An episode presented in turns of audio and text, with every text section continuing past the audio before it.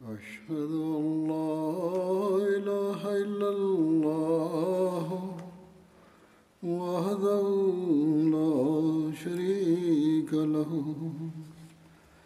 وأشهد أن محمدا عبده ورسوله. أما بعد فأعوذ بالله من الشيطان الرجيم. بسم الله الرحمن الرحيم. الحمد لله رب العالمين. الرحمن الرحيم. مالك يوم الدين. إياك نعبد وإياك نستعين اهدنا الصراط المستقيم. صراط الذين أنعمت عليهم. غير المغضوب عليهم ولا الضالين.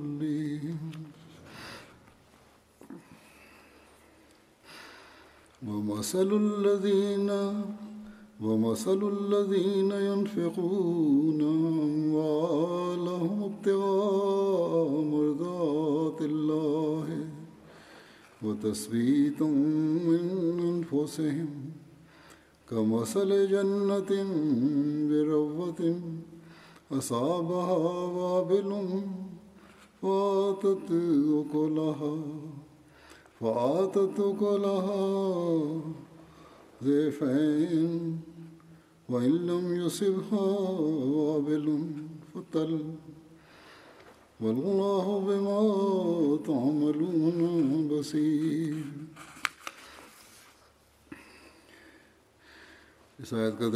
ത്തിന്റെ തർജമ ഇപ്രകാരമാകുന്നു. അള്ളാഹുവിന്റെ തൃപ്തി കാക്ഷിച്ചും തങ്ങളുടെ ആത്മാക്കളെ ദൃഢപ്പെടുത്തിയും കൊണ്ട് തങ്ങളുടെ ധനം ചെലവ് ചെയ്യുന്നവരുടെ നില പീഠഭൂമിയിലുള്ള ഒരു തോട്ടത്തിന്റെതുപോലെയാണ് അതിന് കനത്ത മഴ കിട്ടി. അങ്ങനെ അത് അതിന്റെ ഫലം ഇരട്ടിയായി നൽകി. ഇനി അതിന് സമൃദ്ധമായ മഴ ലഭിച്ചില്ലെങ്കിൽ തന്നെയും ലഘുവായ മഴയായാലും അതിന് മതിയാവും. അള്ളാഹു നിങ്ങൾ പ്രവർത്തിക്കുന്നത് നല്ല പോലെ കണ്ടുകൊണ്ടിരിക്കുന്നവനാണ്. ഈ ആയത്തിൽ അള്ളാഹു വിശ്വാസികൾ അള്ളാഹുവിന്റെ മാർഗത്തിൽ അള്ളാഹുവിന്റെ പ്രീതി ആഗ്രഹിച്ചുകൊണ്ട് ചെലവഴിക്കുന്നത് സംബന്ധിച്ച അവസ്ഥകളാണ് കോറിയിടുന്നത്. അതായത് അവർ അള്ളാഹുവിന്റെ മാർഗത്തിൽ ചെലവഴിക്കുന്നു. അഥവാ അള്ളാഹുവിന്റെ കൽപ്പന അനുസരിച്ച് അള്ളാഹുവിന്റെ മാർഗത്തിൽ അവന്റെ പ്രീതിയും സന്തോഷവും കരസ്ഥമാക്കുന്നവരായി മാറാൻ ശ്രമിക്കുന്നു. രണ്ട് തങ്ങളുടെ സമൂഹത്തെയും ദൗത്യത്തെയും കരുത്തുള്ളതാക്കി മാറ്റുവാനും വേണ്ടി. ഈ കാലഘട്ടത്തിൽ ഇസ്ലാമിന്റെ അധ്യാപനവും പ്രചാരണവും വ്യാപിപ്പിക്കുന്നതിനുള്ള കടമ ഹസ്രത് മസീമോദ് അലി ഇസ്ലാമിന് മേലാണ് അർപ്പിതമായിട്ടുള്ളത്. അതുകൊണ്ട് അദ്ദേഹത്തെ അംഗീകരിക്കുന്നവരും ഹസ്രത് മസീമോദ് അലി ഇസ്ലാമിന്റെ ദൗത്യം പൂർത്തിയാക്കുന്നതിന് വേണ്ടി ജീവനും സമ്പത്തും സമയവും ത്യാഗം ചെയ്യേണ്ടത് അനിവാര്യമാണ്. എല്ലാ കാലത്തും എല്ലാ സമൂഹങ്ങളിലും ആഗതരായിട്ടുള്ള പ്രവാചകന്മാർ തങ്ങളുടെ അനുയായികളോട് സാമ്പത്തിക ത്യാഗത്തിന് ആഹ്വാനം ചെയ്തുകൊണ്ടിരുന്നു. ഹജ്രത് മസീം അലി ഇസ്ലാം പറയുന്നു നിങ്ങൾക്കും ദീനീ സേവനത്തിന് വേണ്ടി ദീനീ മാർഗത്തിൽ തങ്ങളുടെ സമ്പത്തിന്റെ ഒരു ഭാഗം കൊടുക്കേണ്ടതുണ്ട്. അപ്പോഴാണ് യഥാർത്ഥ ഈമാൻ മനസ്സിലാവുകയുള്ളൂ. വിശ്വാസി തീർച്ചയായും ദീനിനു വേണ്ടി സാമ്പത്തിക ത്യാഗങ്ങൾ ചെയ്യുന്നതാണ്. ഈ ത്യാഗങ്ങളുടെ ഉദ്ദേശം ആർക്കെങ്കിലും മേലുള്ള ഔദാര്യമല്ല. മറിച്ച് തങ്ങളുടെ ദൈവം ഏതെങ്കിലും വിധത്തിൽ തങ്ങളിൽ പ്രസാദിക്കണമെന്ന ആഗ്രഹവും തങ്ങളുടെ അന്ധകരണത്തിന് ദൃഢത ലഭിക്കണമെന്നും തങ്ങളുടെ വിശ്വാസവും ദൃഢബോധ്യവും ശക്തമാകണം എന്നതുമായിരിക്കും. നമ്മുടെ സമൂഹം അഭിവൃദ്ധിപ്പെടണമെങ്കിൽ നമുക്ക് സാധ്യമാകുന്നിടത്തോളം നമ്മുടെ സമ്പത്ത് കൊണ്ടും ദൗർബല്യങ്ങളെ സുശക്തമാക്കേണ്ടതാണ്. അങ്ങനെയാണെങ്കിൽ മാത്രമേ ഏതൊരു ഉദ്ദേശത്തിനു വേണ്ടിയാണോ നാം ഈ കാലഘട്ടത്തിലെ ഇമാമിനെ നബിസലല്ലാഹു അലൈഹി വസ്ലമിന്റെ സത്യദാസനെ ബയ്യത്ത് ചെയ്തത് അത് പൂർത്തീകരിക്കപ്പെടുകയുള്ളൂ. ചുരുക്കത്തിൽ ഇത്തരം ആളുകൾ തങ്ങളുടെ സ്വേച്ഛകൾക്ക് അതീതമായി ചിന്തിക്കുന്നു. അവരുടെ മനസ്സുകൾ ത്യാഗങ്ങൾ ചെയ്തുകൊണ്ട് അള്ളാഹുവിനെ തൃപ്തി കരസ്ഥമാക്കാൻ ശ്രദ്ധ ക്ഷണിച്ചുകൊണ്ടിരിക്കും. പിന്നെ അവർ ത്യാഗങ്ങളുടെ ഉന്നത നിലവാരം കരസ്ഥമാക്കുന്നു അല്ലെങ്കിൽ അതിനുവേണ്ടി പരിശ്രമിക്കുന്നു. തുടർന്ന് അള്ളാഹുവും അത്തരം ആളുകളുടെ ത്യാഗങ്ങൾ സ്വീകരിക്കുന്നു. അവരെ തന്റെ അനുഗ്രഹങ്ങൾ കൊണ്ട് കടാക്ഷിക്കുന്നു. അള്ളാഹു നമ്മുടെ ഹൃദയങ്ങളുടെ അവസ്ഥ അറിയുന്നവനാണ്. നമ്മുടെ ഉദ്ദേശങ്ങളെയും അവൻ അറിയുന്നു. അതുകൊണ്ട് തന്നെ അവൻ ഒരിക്കലും ആരാണ് കൂടുതൽ കൊടുത്തത്? അല്ലെങ്കിൽ കുറവ് കൊടുത്തത്? അതിലെങ്കിൽ വലിയ തുക കൊടുത്തത്? അതല്ല ചെറിയ കൊടു തുക കൊടുത്തത് എന്ന് നോക്കുന്നില്ല. മറിച്ച് അള്ളാഹു ഉദ്ദേശങ്ങൾക്കനുസരിച്ചാണ് പ്രതിഫലം നൽകുന്നത്. അതുകൊണ്ട് അള്ളാഹു ഈ ആയത്തിൽ പറയുന്നു അള്ളാഹുവിന് വേണ്ടി ചെലവഴിക്കുന്നവരുടെ ഉദാഹരണം രണ്ട് വിധത്തിലാണ്. ഒന്ന് വാബിലുൻ അതായത് പെരു- പെരുന്തുള്ളികളുള്ള തീവ്രമഴ. രണ്ടാമത്തേത് തൊല്ലിൻ. അതായത് ദുർബലവും നേർത്തതുമായ ചാറ്റൽ മഴ. അല്ലെങ്കിൽ കോടമഞ്ഞ്. കൂടുതൽ സൗകര്യങ്ങൾ ഉള്ളവർ ദീനിനു വേണ്ടി വലുതായി ചെലവഴിക്കുന്നു. അല്ലെങ്കിൽ അതിന് അവർക്ക് കഴിയുന്നു. എന്നാൽ ദരിദ്രനായ വ്യക്തി അസ്വസ്ഥനാവുകയും ഇവരെല്ലാം സാമ്പത്തിക ത്യാഗത്തിൽ ചെലവഴിച്ചു മുന്നേറുന്നു എന്നും ധനാഢ്യരായ വ്യക്തികൾ വലിയ വലിയ തുകകൾ അള്ളാഹുവിന്റെ പ്രീതി നേടുന്നതിനായി മാറ്റുന്നു എന്നും അവന്റെ സാമീപ്യം കരസ്ഥമാക്കുന്നവരായി മാറുന്നു എന്നും അല്ലെങ്കിൽ അതിന് ശ്രമിച്ചുകൊണ്ടിരിക്കുന്നു എന്നും അതുമല്ലെങ്കിൽ അങ്ങനെ തന്നെയായി മാറിയെന്നും ചിന്തിച്ചേക്കാം. എന്റെ കയ്യിലാകട്ടെ നിസ്സാര തുകയാണുള്ളത്. എനിക്കെങ്ങനെയാണ് അവർക്ക് തുല്യനാകാൻ കഴിയുക? എന്നാൽ അള്ളാഹു പറയുന്നു വളക്കൂറുള്ള മണ്ണിന് ചെറിയ മഴയോ കോടമഞ്ഞോ ആയാൽ പോലും പ്രയോജനം ലഭിക്കുന്നതാണ്. അങ്ങനെ കഴിവുള്ള ആളുകളുടെ ചെറിയ ത്യാഗങ്ങൾ തൊല്ലൻ എന്ന നിലയിലുള്ളതാണ്. അവരുടെ ആ ചെറിയ ത്യാഗങ്ങളും പുഷ്പിക്കാനും കായ്ക്കാനും ചെറുതല്ലാത്ത പങ്ക് വഹിക്കുന്നുണ്ട്. ത്യാഗങ്ങളുടെ ഫലം അള്ളാഹുവാണ് നൽകുന്നത്. എല്ലാ കർമ്മത്തിന്റെയും ഫലം അള്ളാഹു തന്നെയാണ് നൽകുക. അള്ളാഹു നിങ്ങളുടെ അവസ്ഥകളും ഉദ്ദേശങ്ങളും അറിയുന്നു. എന്നിരിക്കെ അവൻ നിങ്ങളുടെ ചെറിയ ത്യാഗങ്ങളെയും ഇരട്ടിയോ അല്ലെങ്കിൽ അതിലധികമോ ഫലദായകമാക്കുന്നതാണ്. നബി കരീം സല്ലല്ലാഹു അലൈഹി ഒരിക്കൽ പറഞ്ഞു ഇന്ന് ഒരു ദീർഘം ഒരു ലക്ഷം ദീർഘത്തേക്കാൾ മറികടന്നിരിക്കുന്നു. സഹാബാക്കൾ ചോദിച്ചു യാ റസൂലല്ല അതെങ്ങനെയാണ്? തിരുനബി സല്ലല്ലാഹു അലൈഹി വസല്ലം പറഞ്ഞു ഒരാളുടെ കൈവശം രണ്ട് ദീർഘമാണ് ഉണ്ടായിരുന്നത്. അതിൽ നിന്ന് ഒരു ദീർഘം അയാൾ ത്യാഗം ചെയ്തിരിക്കുന്നു. മറ്റൊരാളുടെ കയ്യിൽ അനവധി സമ്പത്തും സ്വത്തുക്കളും ഉണ്ടായിരുന്നു. അയാൾ അതിൽ നിന്ന് ഒരു ലക്ഷം ദീർഘം ത്യാഗം ചെയ്തു. അയാളുടെ ഒരു ലക്ഷത്തിന് ത്യാഗം അയാളുടെ സമ്പത്തിന് വെച്ച് നോക്കുമ്പോൾ വളരെ കുറവായിരുന്നു. ചുരുക്കത്തിൽ അള്ളാഹു നെയ്യത്തുകൾക്കാണ് പ്രതിഫലം നൽകുന്നത്. ഏതവസ്ഥയിലാണോ കർമ്മങ്ങൾ ചെയ്യപ്പെടുന്നത് അതിനാണ് പ്രതിഫലം നൽകപ്പെടുന്നത്. ദരിദ്രരെയും സമാശിപ്പിച്ചുകൊണ്ട് പറയുന്നു നിങ്ങളുടെ ത്യാഗങ്ങൾ ഒന്നുമല്ലെന്ന് കരുതേണ്ട. മറിച്ച് ഈ ത്യാഗങ്ങളും നിങ്ങളുടെ വിശ്വാസങ്ങളുടെ സുദൃഢമാക്കുന്നിടത്ത് ജമാഅത്തിന്റെ സുഭദ്രതയ്ക്ക് നിമിത്തമാകുന്നു. ചുരുക്കത്തിൽ അള്ളാഹുവിനു വേണ്ടി ഒരാവേശത്തോടെ നൽകപ്പെടുന്ന ത്യാഗങ്ങൾ തന്നെയാണ് അള്ളാഹുവിന്റെ അനുഗ്രഹങ്ങളെ ആകർഷിക്കുന്നത്. അള്ളാഹു നമ്മുടെ ഓരോ കർമ്മങ്ങളെയും കാണുന്നവനാണ്. അതുകൊണ്ട് നാം ചെയ്യുന്ന ഓരോ കർമ്മവും അവന്റെ തൃപ്തിലാക്കാക്കിക്കൊണ്ടായിരിക്കണം എന്ന ലക്ഷ്യം എപ്പോഴും നമുക്ക് മുന്നിൽ ഉണ്ടായിരിക്കണം. ഈ ചിന്താഗതി ഉണ്ടായാൽ മാത്രമേ ഒരാൾക്ക് അള്ളാഹുവിന്റെ അനുഗ്രഹങ്ങളുടെ യഥാർത്ഥ അവകാശിയായി തീരാൻ കഴിയുകയുള്ളൂ. ഹജറത് മസീം അലി ഇസ്ലാമിന്റെ കാലഘട്ടത്തിൽ അദ്ദേഹത്തിന്റെ അനുയായികളിൽ ഭൂരിപക്ഷവും ദരിദ്രരായ ആളുകളായിരുന്നു. എന്നാൽ ത്യാഗങ്ങളിൽ എത്രമാത്രം മുന്നേറിയിരുന്നു എന്നാൽ ഒരിക്കൽ ഹജറത് മസീമദ് അലി ഇസ്ലാം അവരെ പ്രകീർത്തിച്ചുകൊണ്ട് പറഞ്ഞു ഞാൻ കാണുന്നു നമ്മുടെ ജമാഅത്തിൽ നൂറുകണക്കിന് ആളുകൾ പ്രവേശിച്ചിട്ടുണ്ട്. അവരുടെ ശരീരത്തിൽ ചുരുങ്ങിയ വസ്ത്രങ്ങൾ മാത്രമാണുള്ളത്. വളരെ പ്രയാസപ്പെട്ടാണ് അവർക്ക് പുതപ്പോ കുപ്പായമോ ലഭ്യമാകുന്നത്. അവർക്ക് യാതൊരു സ്വത്തുമില്ല.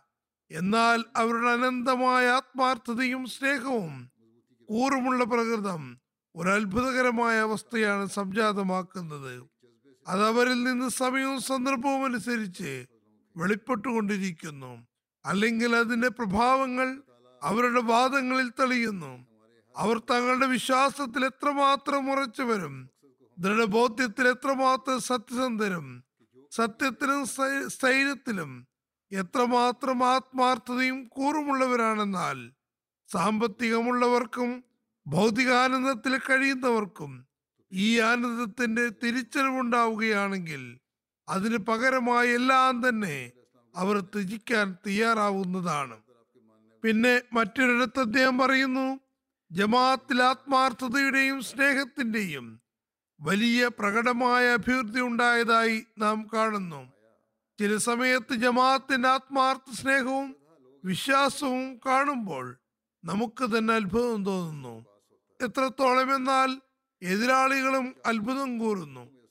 ചുരുക്കത്തിൽ കൂറിലും ആത്മാർത്ഥതയിലും അഭിവൃദ്ധിയും വിശ്വാസ ആവേശത്തിലുള്ള അനിതര സാധാരണമായ നിലവാരവും കർമ്മരൂപത്തിൽ നിന്നും ഹജറത് മസീമദ് അലി ഇസ്ലാത്തു ഇസ്ലാമിന്റെ ജമാഅത്തിലെ വ്യക്തികളിൽ നമുക്ക് കാണാൻ കഴിയുന്നു. മറിച്ച് ആത്മാർത്ഥതയുടെയും കൂറിന്റെയും അഭിവൃദ്ധി പുതു അഹമ്മദികളിലും എത്രത്തോളം ഉണ്ടെന്നാൽ അവരുടെ തർബീയത്തിന് കുറച്ചു കാലമേ ആയിട്ടുള്ളൂ. എങ്കിൽ പോലും അവർ കൈവരിച്ച പുരോഗതി കാണുമ്പോൾ അത്ഭുതം തോന്നുന്നു. നബീരുമേനി സലല്ലാഹു അലൈഹി സ്വലമിന്റെ സത്യദാസനോടുള്ള സ്നേഹബന്ധത്തിന്റെയും ഖിലാഫത്തിനോടുള്ള കൂറിന്റെയും ആത്മാർത്ഥതയുടെയും നിലവാരം ഹജറത് മസീമദ് അലി ഇസ്ലാം പറഞ്ഞതുപോലെ ശത്രുവിനെ പോലും അത്ഭുതപ്പെടുത്തുന്നു. എന്ത് കാര്യമാണ് ഈ മാറ്റത്തിന് നിദാനമായത്? ഇത് തീർച്ചയായും അള്ളാഹുവിന്റെ പ്രത്യേകമായ ഔദാര്യമാകുന്നു. അത് അള്ളാഹു അവരുടെ ശുദ്ധ പ്രകൃതവും സൗഭാഗ്യാവസ്ഥയും കണ്ടുകൊണ്ട് അവർക്ക് മേൽ വർഷിച്ചതാണ്. ഈ സൽപ്രകൃതവും ശുദ്ധമനസ്കൃതിയും ബയ്യത്തിന്റെ കടമകൾ നിറവേറ്റാനുള്ള താല്പര്യവും കാലത്തിന്റെ ഖലീഫയോടുള്ള കൂറിന്റെ പ്രകടനവും അവരുടെ വാക്കുകളിൽ നിന്നും പ്രവർത്തികളിൽ നിന്നും വെളിപ്പെട്ടുകൊണ്ടിരിക്കുന്നു. ഇന്ന് ലോകം ഭൗതികതയിൽ ആണ്ടുകൊണ്ടിരിക്കുമ്പോൾ ഇവർ ദൈവപ്രീതി കരസ്ഥമാക്കാൻ വേണ്ടി സാമ്പത്തിക ത്യാഗം ചെയ്ത് പരസ്പരം മുന്നേറാൻ പരിശ്രമിച്ചു കൊണ്ടിരിക്കുകയാണ് കാരണം അള്ളാഹുവിന്റെ പ്രീതി കരസ്ഥമാക്കാനുള്ള ഒരു വഴി അള്ളാഹുവിന്റെ മാർഗത്തിൽ ചെലവഴിക്കുകയാണെന്ന് ഇവർ തിരിച്ചറിയുന്നു. ആയതിനാൽ ഇന്ന് അവർ മസീമോദ് അലി ഇസ്ലാം മുഖേന ദൈവിക വാഗ്ദാനം അനുസരിച്ച് സ്ഥാപിതമായ ഈ ജമാഅത്തിനെ സംബന്ധിച്ച് ഇത് ദുർബലമാണെന്ന് പറയുന്നവൻ ആരാണ്? ഈ ജമാഅത്ത് സ്ഥാപിക്കപ്പെട്ടത് തന്നെ പുഷ്പിക്കാനും കായ്ക്കാനും വലുതാകാനുമാണ്. ശത്രുവിന്റെ ഒരു പ്രഹരത്തിനും ഇതിനൊരു പോറൽ പോലും ഏൽപ്പിക്കാൻ സാധ്യമല്ല.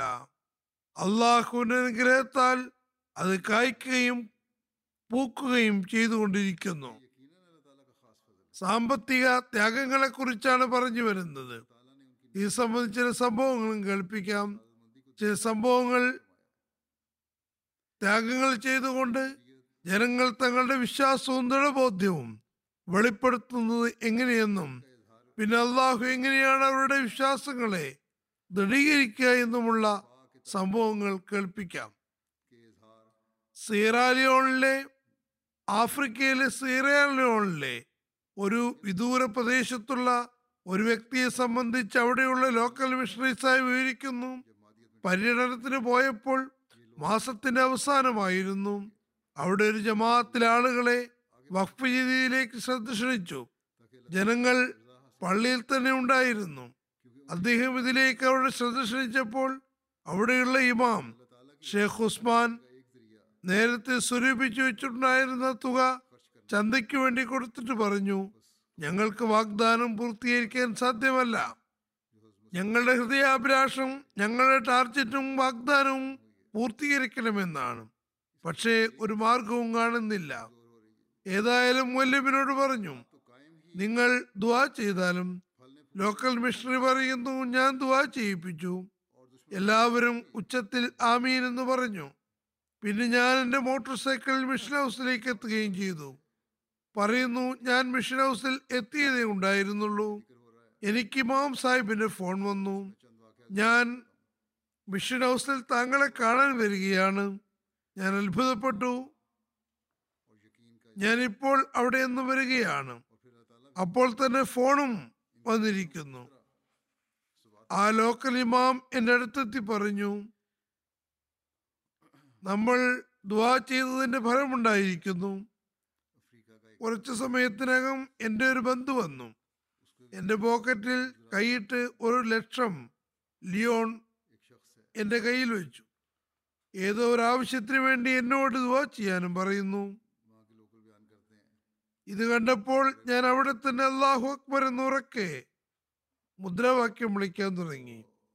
ആഗതൻ വളരെ അത്ഭുതപ്പെട്ടു. ഇത് നിനക്കെന്താണ് പറ്റിയത്? ഞാൻ പറഞ്ഞു ഞങ്ങളുടെ വഖഫ് ജദീദിൽ ഒരു വാഗ്ദാനം ഉണ്ടായിരുന്നു. അതിൽ കുറച്ചു തുക ബാക്കിയാണ്. ഞങ്ങളിപ്പോൾ ആ ദ്വാ ചെയ്ത് വിരമിച്ചതേ ഉള്ളൂ. അള്ളാഹു നിന്നെ അയച്ചു. ഈ തുക എനിക്ക് അയച്ചു തന്നു. ആ ഇമാം ഷേഖ് ഉസ്മാൻ പ്രസ്തുത മുഴുവൻ തുകയും അതായത് ഒരു ലക്ഷം ലിയോൺ ഉണ്ടായിരുന്നു. ഉടൻ തന്നെ വഖഫ് ചന്തയിൽ അടച്ചു. ആ തുക അവരെ സംബന്ധിച്ചിടത്തോളം വലിയ തുകയാണ്. നമ്മെ സംബന്ധിച്ചിടത്തോളം വളരെ ചെറിയ തുകയായിരിക്കാം. അത് മാറ്റം ചെയ്താൽ കേവലം ആറര പൗണ്ടാണ് വരുന്നത്. പക്ഷെ അദ്ദേഹത്തെ സംബന്ധിച്ചിടത്തോളം ഇത് വലിയ ത്യാഗമായിരുന്നു. അത് അള്ളാഹുവിന്റെ അനുഗ്രഹങ്ങൾ വലിച്ചടിപ്പിക്കുന്നു. വന്ന സംഖ്യ അദ്ദേഹത്തിന് ആവശ്യമുണ്ടായിരുന്നിട്ട് കൂടി. തന്റെ പക്കൽ വെക്കാതെ ഉടനെ കൊണ്ടുവന്ന് അതടച്ചത് അദ്ദേഹത്തിന്റെ അദ്ദേഹത്തിന് ആത്മാർത്ഥതയാണ്. ഇത്തരത്തിലുള്ള ഉദാഹരണങ്ങൾ തന്നെയാണ് ഒരു ദീർഘം ഒരു ലക്ഷത്തിനു മേൽ മറികടന്നു എന്നതിൽ പറയുന്നത്. തീർച്ചയായും അള്ളാഹു അദ്ദേഹത്തിന് മേൽ തന്നെ സ്നേഹകടാക്ഷം ചൊരിഞ്ഞിട്ടുണ്ടാകും. ഇനി നോക്കുക ത്യാഗത്തിന്റെ നിലവാരം ഒരു സ്ഥലത്ത് മാത്രമല്ല പുരുഷന്മാരിൽ മാത്രമല്ല സ്ത്രീകളിലും അത് കാണാൻ കഴിയുന്നുണ്ട്. ചാട് എന്നൊരു രാഷ്ട്രമുണ്ട് അവിടെയുള്ള മുബല്ലി പറയുന്നു ഇവിടെയും അള്ളാഹുവിന്റെ അനുഗ്രഹത്താൽ വലിയ വലിയ ആത്മാർത്ഥരായ ആളുകൾ ജമാഅത്തിൽ ഉണ്ടായിക്കൊണ്ടിരിക്കുന്നു. ചാട് ജമാഅത്തിലെ ഭൂരിപക്ഷവും നവാഗതരാണ്. അവിടെയുള്ള ഉമ്മഹാനി എന്ന വനിതാ മെമ്പർ എഴുപതിനായിരം ഫ്രാങ്ക് വഖഫ് തന്നു. സാഹചര്യം ഒന്നുമുണ്ടായിരുന്നില്ല. അവരുടെ പക്കൽ ഒരു ഒട്ടകം ഉണ്ടായിരുന്നു ആ ഒട്ടകത്തെ ഒരു ലക്ഷത്തി എഴുപതിനായിരത്തിന് വിൽക്കുകയും വഖഫ് ജലി ചന്ത വാഗ്ദാനം പൂർത്തീകരിക്കുകയും ചെയ്തു. ബാക്കിയുള്ള തുകയും തന്റെ പക്കൽ വെച്ചില്ല. വിവിധ ചന്തകളിൽ കൊടുക്കുകയുണ്ടായി. ടോഗോ എന്ന രാഷ്ട്രത്തിൽ ഇബ്രാഹിം എന്നൊരു അഹമ്മദിയുണ്ട്. അദ്ദേഹത്തിന് മറ്റുള്ളവരുടെ മൃഗങ്ങളെ മേയ്ക്കുന്ന ജോലിയാണ്. ആടുകളെയും മറ്റും മേയ്ക്കുന്നു. വരുമാനമനുസരിച്ച് വളരെ നല്ല രീതിയിൽ ത്യാഗവും ചെയ്യുന്നുണ്ട്. അദ്ദേഹം വാഗ്ദാനം ചെയ്തിരുന്നു. പക്ഷെ വാഗ്ദാനം പൂർത്തിയാക്കാൻ കഴിഞ്ഞിരുന്നില്ല. അവിടെ അടുത്ത് തന്നെ ഒരു നദി ഉണ്ടായിരുന്നു. അതിൽ നിന്ന് മണൽ കൊണ്ടുപോകാറുണ്ട്. അദ്ദേഹവും രാത്രി കൂലിപ്പണി ചെയ്ത് ഒരു ടക്ക നിറയെ മണൽ നിറച്ചു. അതിൽ നിന്ന് കിട്ടിയ വരുമാനം വഖഫീദി ചന്തയിൽ കൊടുക്കുകയും ചെയ്തു. എന്തിനാണ് ഇത്ര വലിയ പരിശ്രമം ചെയ്യുന്നത്? പിന്നെ ഇത്രയും പരിശ്രമത്തിന് ശേഷം ഒരു പൈസയും തന്റെ കയ്യിൽ വെച്ചില്ല. അള്ളാഹുവിന്റെ പ്രീതി സമ്പാദിക്കാൻ വേണ്ടി മാത്രമാണ് അങ്ങനെ ചെയ്തത്. അദ്ദേഹത്തിന് അതേക്കുറിച്ച് തിരിച്ചറിവ് ലഭ്യമായിരുന്നു. ഇത് സ്ത്രീകളുടെയും പുരുഷന്മാരുടെയും അല്ലെങ്കിൽ പ്രായമുള്ള ആളുകളുടെയും മാത്രം കാര്യമല്ല. യുവത്വത്തിലേക്ക് ചുവടുവെക്കുന്ന കുട്ടികളുടെ അവസ്ഥയും ഇത് തന്നെയാണ്. ബെലിസ് സെൻട്രൽ സെൻട്രൽ അമേരിക്കയിലുള്ള ഒരു രാജ്യമാണ്. ഇവിടെ നിന്ന് ആയിരക്കണക്കിന് ദൂരമുള്ള സ്ഥലമാണ്. അവിടെ കാലത്തിന് ഖലീഫ ഒരിക്കലും പോയിട്ടില്ല. എല്ലാവരും പുതിയ അഹമ്മദികളാണ്.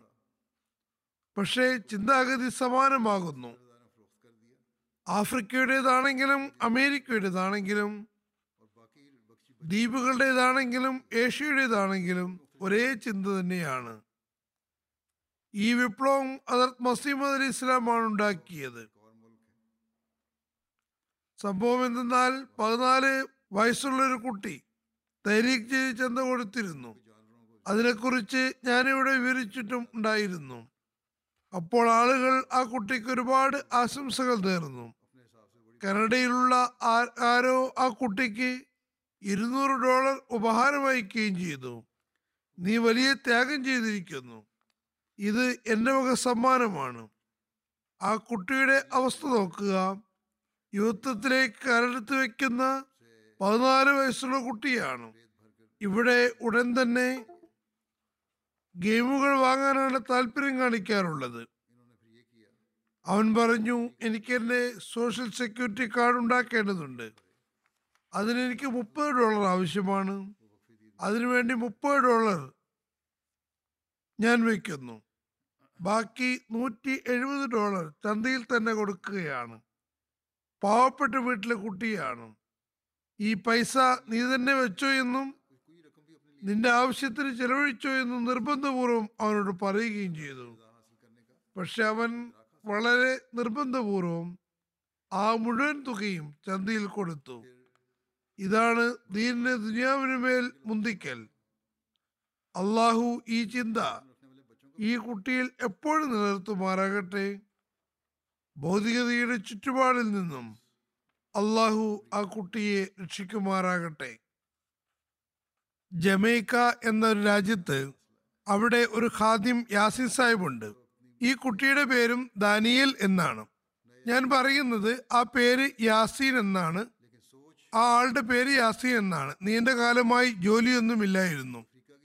വഴികളിലും മറ്റും എന്തെങ്കിലും ചെറിയ സാധനങ്ങൾ ടോഫി ചോക്ലേറ്റ് തുടങ്ങിയവ വിറ്റാണ് ജീവിച്ചിരുന്നത്. പക്ഷെ ഈ അവസ്ഥയിലും തനിക്കും എന്തെങ്കിലും ധനത്യാഗം ചെയ്യണമെന്ന ചിന്ത ഉണ്ടായിരുന്നു. വഖഫ് ചെയ്ത ചന്തയിൽ വാഗ്ദാനം ചെയ്തിരുന്നു. വർഷം തീരാൻ പോവുകയാണ്. എന്റെ അടുത്ത് ഒന്നുമില്ലായിരുന്നു. ഒടുവിൽ ഒരു ദിവസം വൈകിട്ട് അതായത് ഡിസംബറിന്റെ ഏറ്റവും അവസാനം മിഷണറിയുടെ അടുക്കൽ വന്ന് പറഞ്ഞു ഇന്ന് നാനൂറ് ജമൈക്കൻ ഡോളർ വരുമാനം ഉണ്ടായിട്ടുണ്ട്. ഇതിൽ നിന്ന് ഇരുപത്തി അഞ്ച് ശതമാനം മാറ്റി നൂറ് ഡോളർ വഖഫ് ചെയ്തത് ചന്ത തരികയാണ്.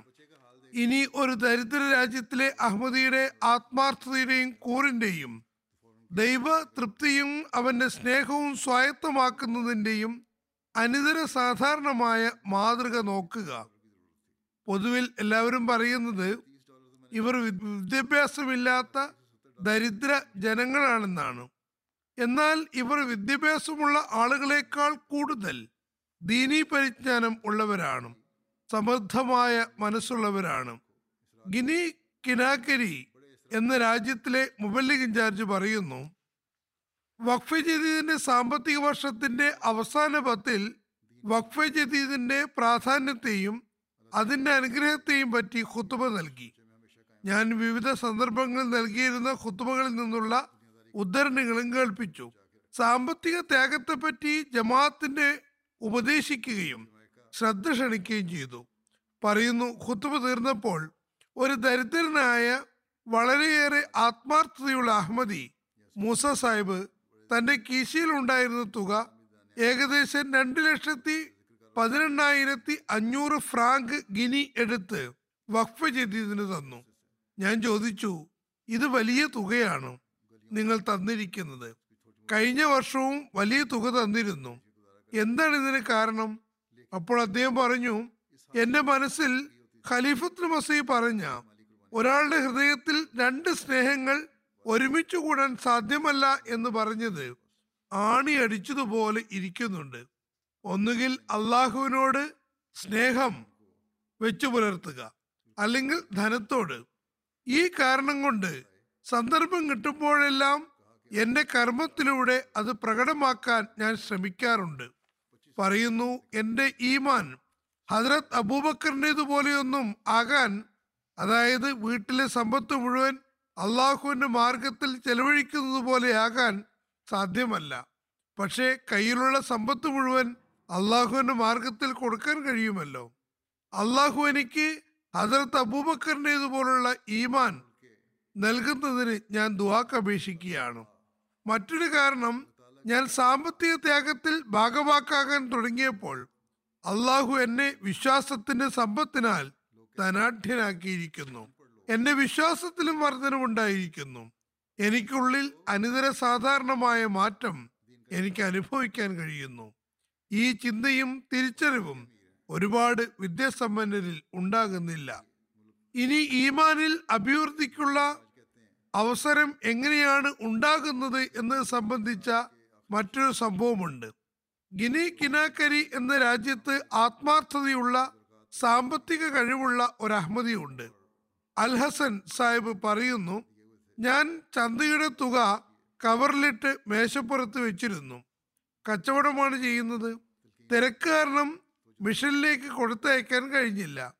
പെട്ടെന്ന് ഓർമ്മ വന്നപ്പോൾ ആ തുക മിഷൻ ഹൗസിലേക്ക് കൊടുക്കാൻ ഡ്രൈവർക്ക് കൊടുത്തു. അയാളെ മിഷൻ ഹൗസിലേക്ക് ചന്ത കൊടുക്കാൻ പറഞ്ഞു വിട്ടു. ഞാൻ എന്തോ ആവശ്യത്തിന് പുറത്തു പോവുകയും ചെയ്തു.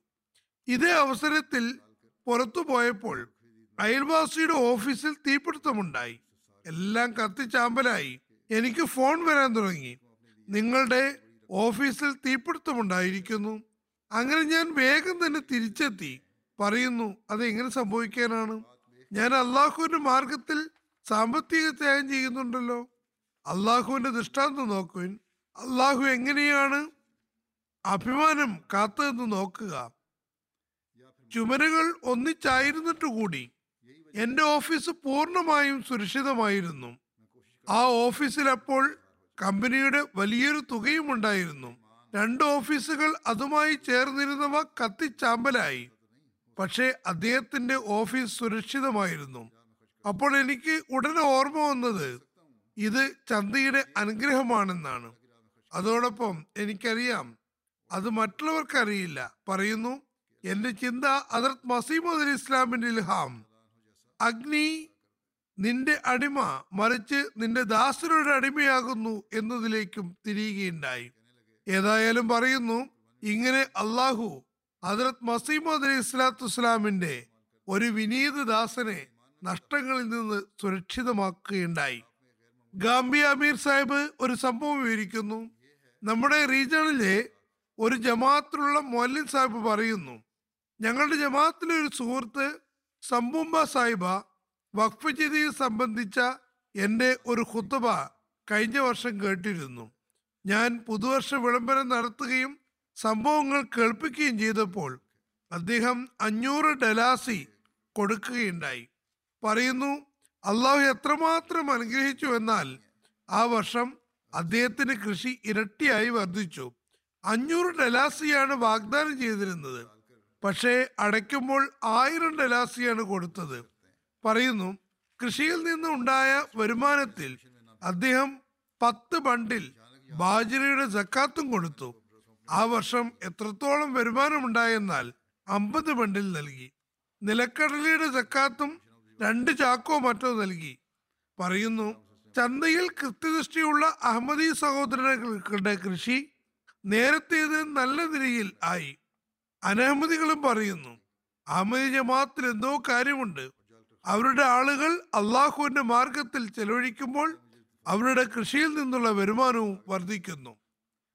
ആഫ്രിക്കയിലെ അല്ലെങ്കിൽ ദരിദ്ര രാഷ്ട്രങ്ങളിലെ അഹമ്മദികളുടെ നവാഗതരുടെ കാര്യം മാത്രമല്ല മറിച്ച് വികസിത രാഷ്ട്രങ്ങളിലെ ഈമാൻ ലഭ്യമായിട്ടുള്ള പ്രാദേശിക നിവാസികളുടെ ത്യാഗങ്ങളുടെ ഉദാഹരണങ്ങളുമുണ്ട്. ജർമ്മനിയിലെ മുബല്ലി എഴുതുന്നു റോയിഡഡ് ഹായും ജമാഅത്തിൽ ചന്തയെപ്പറ്റി ബോധവൽക്കരണവും തങ്ങളുടെ കുറവുകൾ നികത്താനും പറയുകയുണ്ടായി. അവിടെ സദർ സാഹിബിന്റെ ഭാര്യ ജർമ്മൻ അഹമ്മദിയാണ്. വളരെ ആത്മാർത്ഥതയുള്ള മഹിളയാണ്. അദ്ദേഹം പറഞ്ഞു നമ്മൾ ആഗ്രഹിക്കുന്നത് ഈ ജമാഅത്തിന്റെ ചന്തയും വർദ്ധിക്കണമെന്നും ഇതും നല്ല നിലവാരത്തിൽ ചന്ത കൊടുക്കുന്നവരിൽ ഉൾപ്പെടണമെന്നുമാണ്. അപ്പോൾ ആ ജർമ്മൻ സ്ത്രീ പുതുതായി ബയ്യെത്തിയതാണ്. പക്ഷെ കുറെ കാലമായിട്ടുണ്ട്. പത്തൊമ്പതായിരം യൂറോ നൽകുകയുണ്ടായി. അവർ പറയുന്നു ഇത് ഞാൻ കാർ വാങ്ങാൻ വെച്ചതാണ്. പക്ഷേ നമ്മുടെ ജമാഅത്തിന്റെ പേര് കാലത്തിന്റെ ഖലീഫയുടെ മുന്നിൽ എത്തണമെന്ന് എന്റെ മനസ്സിലുണ്ടായ വലിയ ആവേശം കാരണം ഞാൻ അത് നൽകുകയാണ്. അങ്ങനെ ദൈവപ്രീതി ലഭിക്കുന്നവളായി മാറാൻ ഞാൻ ആഗ്രഹിക്കുന്നു. ജർമ്മനിയിലെ ഒരു വിദ്യാർത്ഥി അഞ്ഞൂറ് യൂറോ വാഗ്ദാനം എഴുതി ചെന്നു. മാതാപിതാക്കൾ ചോദിച്ചു നീ അഞ്ഞൂറ് യൂറോ എങ്ങനെ വേണം കൊടുക്കുക അവൻ പറഞ്ഞു ഞാൻ എങ്ങനെയെങ്കിലും കൊടുക്കാം. പറയുന്നു അതിനുള്ള മറുപടി ഉടൻ തന്നെ അള്ളാഹുവിന്റെ ഭാഗത്ത് നിന്ന് ഇങ്ങനെ കിട്ടി. ഒരാഴ്ചക്കകം തന്നെ എനിക്ക് യൂണിവേഴ്സിറ്റിയിൽ നിന്ന് ഫോൺ വന്നു. ഞങ്ങൾ നാൽപ്പത് വിദ്യാർത്ഥികൾ തിരഞ്ഞെടുത്തിരിക്കുന്നു. അവർക്ക് യൂണിവേഴ്സിറ്റി സ്റ്റൈപ്പൻഡ് കൊടുക്കുന്നതാണ്. നിങ്ങൾ നിങ്ങൾക്ക് ക്യാഷ് അയക്കുന്നതിന് അക്കൗണ്ട് അയച്ചു തരിക. ആയിരം യൂറോ അയക്കുന്നതാണ്. പറയുന്നു അള്ളാഹു എനിക്ക് ഇരട്ടിയാക്കി നൽകുകയുണ്ടായി. യു കെയിലുള്ള ഉദാഹരണവുമുണ്ട്. പറയുന്നു നമ്മുടെ ഒരു ബാലംബേഗ് ബേഗ് സാഹിബുണ്ട്. വഖഫ് ചെയ്ത ടാർഗറ്റിൽ കുറച്ച് കുറവുണ്ടായിരുന്നു. അധികമായി അടച്ചിട്ടുണ്ടായിരുന്നെങ്കിലും കുറച്ച് കുറവുണ്ടായിരുന്നു. അടുത്ത ദിവസം ലോക്കൽ കൗൺസിലിൽ നിന്ന് ഒരു കത്ത് കിട്ടി. സർവീസ് ചാർജുമായി ബന്ധപ്പെട്ട് നല്ലൊരു തുക ആവശ്യപ്പെട്ടുകൊണ്ടാണ് കത്ത്. ഞാനത് ആലോചിച്ചു കൊണ്ടിരിക്കുമ്പോഴാണ് എനിക്ക് വഖഫ് ചെയ്തിൽ നിന്ന് സന്ദേശം വരുന്നത്. ആദ്യം ഞാൻ വഖഫ് ചെയ്ത് ചന്ത അടച്ചു. അടുത്ത ദിവസം തന്നെ കൗൺസിലിൽ നിന്ന് വീണ്ടും കത്ത് കിട്ടി. അതിൽ ക്ഷമാപണം നടത്തിക്കൊണ്ട് എഴുതിയിരുന്നു ഞങ്ങൾ തുക ആവശ്യപ്പെട്ടുകൊണ്ട് നിങ്ങൾക്ക് അയച്ച കത്ത് തെറ്റായി അയച്ചതാണ്. അഡ്ജസ്റ്റ്മെന്റിന് ശേഷം നോക്കിയപ്പോൾ നിങ്ങൾ ഞങ്ങൾക്കല്ല ഞങ്ങൾ നിങ്ങൾക്കാണ് തുക തരാനുള്ളത്. പറയുന്നു അത് ഞാൻ വഫീദിൽ കൊടുത്തിരുന്ന തുകയേക്കാൾ പത്തിരട്ടി അധികമുണ്ടായിരുന്നു. അങ്ങനെ അള്ളാഹു ഈമാൻ വർദ്ധിപ്പിക്കുന്നതിന് ചിലപ്പോൾ സ്വയം അത് തിരിച്ചു തരികയും ചെയ്യുന്നു. ഇനി അള്ളാഹു ഉടൻ തന്നെ തിരിച്ചു നൽകുന്നതിനുള്ള ഒരു ഉദാഹരണം ഇന്ത്യയിൽ നിന്നുമുണ്ട്. ഇൻസ്പെക്ടർ പറയുന്നു വഖഫേദീദിന്റെ വർഷാവസാനം ഞാൻ അംഗങ്ങളെ ബോധവൽക്കരിക്കാൻ യാദ്ഗീർ ജമാഅത്തിലെത്തി. അങ്ങനെ ഒരു ഖാദിമിന്റെ അടുക്കലെത്തി. വഖഫേദീദ് ചന്ത കൊടുക്കുന്നതിനെ പറ്റി അദ്ദേഹത്തോട് പറഞ്ഞു. അപ്പോൾ അദ്ദേഹം പറഞ്ഞു ഇപ്പോൾ എന്റെ കീശയിൽ ആയിരത്തി അഞ്ഞൂറ് രൂപയുണ്ട്. ഒരാൾക്ക് കൊടുക്കാൻ വേണ്ടി വെച്ചിരുന്നതാണ്. കൊടുക്കേണ്ടത് വളരെ അനിവാര്യവുമാണ്. നിങ്ങൾ വഖഫ് ചെയ്ത് ചന്ത കൊടുക്കാൻ പറയുന്നു. ഞാൻ എന്താണ് ചെയ്യുക എന്നാണ് ചിന്തിക്കുന്നത്. ഞാൻ ചന്തയിൽ കൊടുത്താൽ അയാൾക്ക് എങ്ങനെയാണ് കൊടുക്കുക? ഇപ്പോൾ ഉടൻ തന്നെ കൂടുതൽ തുക സംഘടിപ്പിക്കാനും കഴിയില്ല. പറയുന്നു അദ്ദേഹം പറഞ്ഞു സാരമില്ല. ഞാൻ എന്നെ ചന്ത തരാം. ആയിരത്തി അഞ്ഞൂറ് രൂപ കൊടുത്ത് പോവുകയും ചെയ്യുന്നു. പറയുന്നു അടുത്ത ദിവസം വഖഫീദി സെക്രട്ടറിയോടൊപ്പം അദ്ദേഹത്തിന്റെ കടയിൽ മുലാഖാത്തിന് വേണ്ടി പോയപ്പോൾ അദ്ദേഹം തന്റെ കീശകളിൽ നിന്ന് ഒരുപാട് പൈസകളുടെ കൂമ്പാരമെടുത്ത് ടേബിളിൽ വെച്ചിരുന്നു. പറയുന്നു ഞാൻ ചന്ത തന്ന് വീട്ടിലെത്തിയപ്പോൾ ചില സ്ഥലങ്ങളിൽ നിന്ന് എനിക്ക് പൈസ വന്നു. ഇപ്പോൾ ആയിരക്കണക്കിന് രൂപ എന്റെ കൈവശമുണ്ട്. എന്റെ ഈ തുകകൾ ജനങ്ങളുടെ കയ്യിൽ കുടുങ്ങിക്കിടക്കുകയായിരുന്നു. ഇങ്ങനെ അള്ളാഹു അനുഗ്രഹം ചൊരിയുകയുണ്ടായി. ഇനി ധനാഢ്യന്മാരുമുണ്ട്. ഭൗതിക ലോകത്ത് വലിയ ധനാഢ്യരൊന്നുമല്ല. ജമാഅത്തി തലത്തിൽ കേരളയിൽ ഒരു അഹമ്മദിയുണ്ട്. അദ്ദേഹം പത്ത് ലക്ഷം രൂപ ചന്ത കൊടുത്തു. അദ്ദേഹത്തിന്റെ ഭാര്യ ക്രിസ്തുമതത്തിൽ നിന്ന് അഹമ്മദിയത്തിൽ വന്നതാണ്. ദുവാകളിലും നമസ്കാരങ്ങളിലും വളരെ ശുഷ്കാന്തി കാണിക്കുന്ന വലിയ ആത്മാർത്ഥതയുള്ള സ്ത്രീയാണ്. മൂസിയുമാണ്. ഭാര്യയും ഭർത്താവും മൂസിയാണ്. പറയുന്നു ഞങ്ങൾ അദ്ദേഹത്തിന്റെ വീട്ടിൽ പോയപ്പോൾ അദ്ദേഹത്തിന്റെ ഭാര്യ അഞ്ചു ലക്ഷം രൂപയുടെ ചെക്ക് മുറിച്ചു തന്നു. അവരോട് ഇൻസ്പെക്ടർ പറഞ്ഞു നിങ്ങളുടെ ഭർത്താവ് നേരത്തെ തന്നെ പത്ത് ലക്ഷം തന്നതാണ്. നിങ്ങൾ വീണ്ടും തരികയാണ്. അപ്പോൾ ആ സ്ത്രീ പറഞ്ഞു ഞങ്ങൾക്ക് കിട്ടിയ അനുഗ്രഹങ്ങൾ ചന്തയുടെ അനുഗ്രഹത്താൽ കിട്ടിയതാണ്. അതുകൊണ്ട് കൂടെ കൂടെ ചന്ത കൊടുക്കാനാണ് മനസ്സ് ആഗ്രഹിക്കുന്നത്. അത് കാരണമാണ് ഞങ്ങളുടെ കച്ചവടത്തിൽ അഭിവൃദ്ധി ഉണ്ടാകുന്നത്. അതുകൊണ്ട് ഞങ്ങൾ ഒരിക്കലും ചന്തയുടെ കാര്യത്തിൽ പിന്മാറുന്നതല്ല മാലിയിലെ മുബല്ലി എഴുതുന്നു. കായി എന്ന പട്ടണത്തിൽ ജമാഅത്തി റേഡിയോയിൽ സാമ്പത്തിക ത്യാഗത്തെയും വഖഫീദീദിന്റെ പ്രാധാന്യത്തെയും ഉദ്ദേശങ്ങളെയും പറ്റി ഒരു പ്രോഗ്രാം ചെയ്തിരുന്നു. അതിനുശേഷം പറയുന്നു ജമാഅത്തുകളിൽ പര്യടനം നടത്തി. എല്ലാ ജമാഅത്തുകളും തങ്ങളാൽ കഴിയും വിധം ധനത്യാഗത്തിൽ ഭാഗവാക്കായി. ഒരു നവ അഹമ്മദി പറഞ്ഞു ചന്തയെപ്പറ്റി ആഹ്വാനം കേട്ടപ്പോൾ ദൈവമാർഗത്തിൽ കൊടുക്കാൻ എന്റെ കയ്യിൽ രൊക്കം പൈസ ഇല്ലായിരുന്നു. തീർച്ചയായും ഞാനും എന്തെങ്കിലും അഹമ്മദീ ജമാഅത്തിന് നൽകുമെന്ന് മറ്റുള്ളവരെക്കാൾ പിന്നിലാകില്ലെന്നും തീരുമാനിച്ചിരുന്നു. പറയുന്നു ഞാൻ കാട്ടിലേക്ക് പോയി. അവിടെ നിന്ന് ഒരുപാട് ഉണങ്ങിയ പഴകിയ വിറക് ശേഖരിച്ചു. പിന്നെ അവിടെ നിന്ന് തന്നെ ആ വിറകുകൾ കൊണ്ട് കൽക്കരി ഉണ്ടാക്കി. അതുകൊണ്ട് നാട്ടിലെത്തി. ജമാഅത്തിന് സംഘം സന്ദർശനത്തിൽ എത്തിയപ്പോൾ ഇരുപത് കൽക്കരി ചാക്കുകൾ ചന്തയിൽ കൊടുത്തു. ആ സാധു മനുഷ്യനെ കൊണ്ട് ആവുന്നത് ചെയ്തു. അത് അമ്പതായിരം ഫ്രാങ്കിന്റെതായിരുന്നു. പറയുന്നു എനിക്കും ധനത്യാഗത്തിൽ പങ്കാളിയാകാൻ കഴിഞ്ഞതിൽ ഞാൻ അതീവ സന്തുഷ്ടനാണ്. പോളണ്ടിൽ നിന്നുള്ള ഒരു സുഹൃത്ത് എഴുതുന്നു മുറബി സാഹിബ് വർഷാവസാനം വഖഫ് ജദീ ചന്തയെ പറ്റി ആഹ്വാനം ചെയ്തു. പറയുന്നു എന്റെ കയ്യിൽ ഏകദേശം നൂറ് സിലോത്തി ഇത് പോളിഷ് കറൻസിയാണ് ഉണ്ടായിരുന്നു. പറയുന്നു ആ ദിവസങ്ങളിൽ കാതിയൻ ജലസയും ഉണ്ടായിരുന്നു. ഇരുപത്തിയാറാം തീയതി എന്റെ പ്രഭാഷണം കേൾക്കാനുണ്ടായിരുന്നു അദ്ദേഹത്തിന്റെ മൊബൈൽ പാക്കേജ് അവസാനിക്കുകയാണ്. പ്രക്ഷേപണം എങ്ങനെയാണ് കേൾക്കുക? എന്റെ മനസ്സ് അത് തീർച്ചയായും കേൾക്കണമെന്ന് പറയുന്നു. ഏതായാലും ഞാൻ ഇരുപത് സുലൂത്തിയുടെ പാക്കേജ് ചെയ്തു. ഇരുപത്തെട്ട് സുലൂത്തി വീതം മകന്റെയും ഭാര്യയുടെയും ചന്ത കൊടുത്തു. ഞങ്ങൾ ബാക്കി ദിവസങ്ങളിൽ ഇനിയൊന്നും വാങ്ങേണ്ടെന്നും വീട്ടിലുള്ള സാധനങ്ങൾ കൊണ്ട് തന്നെ കഴിച്ചു കൂട്ടാമെന്നും തീരുമാനിച്ചു. കൂടുതൽ തുക ഉണ്ടായിരുന്നെങ്കിൽ കുറച്ചുകൂടി കൊടുക്കാമെന്ന് ആഗ്രഹവും ഉണ്ടായിരുന്നു. പറയുന്നു ഞങ്ങൾ ദുവാ ചെയ്തപ്പോൾ അള്ളാഹു തന്റെ അനുഗ്രഹം ചൊരിഞ്ഞു. ഇരുപത്തിയെട്ടിന് ഞാൻ ജോലി കഴിഞ്ഞ് വരുമ്പോൾ ഒരു സുഹൃത്ത് പന്ത്രണ്ട് സുലോത്തി എനിക്ക് തരാനുള്ളതായിരുന്നു.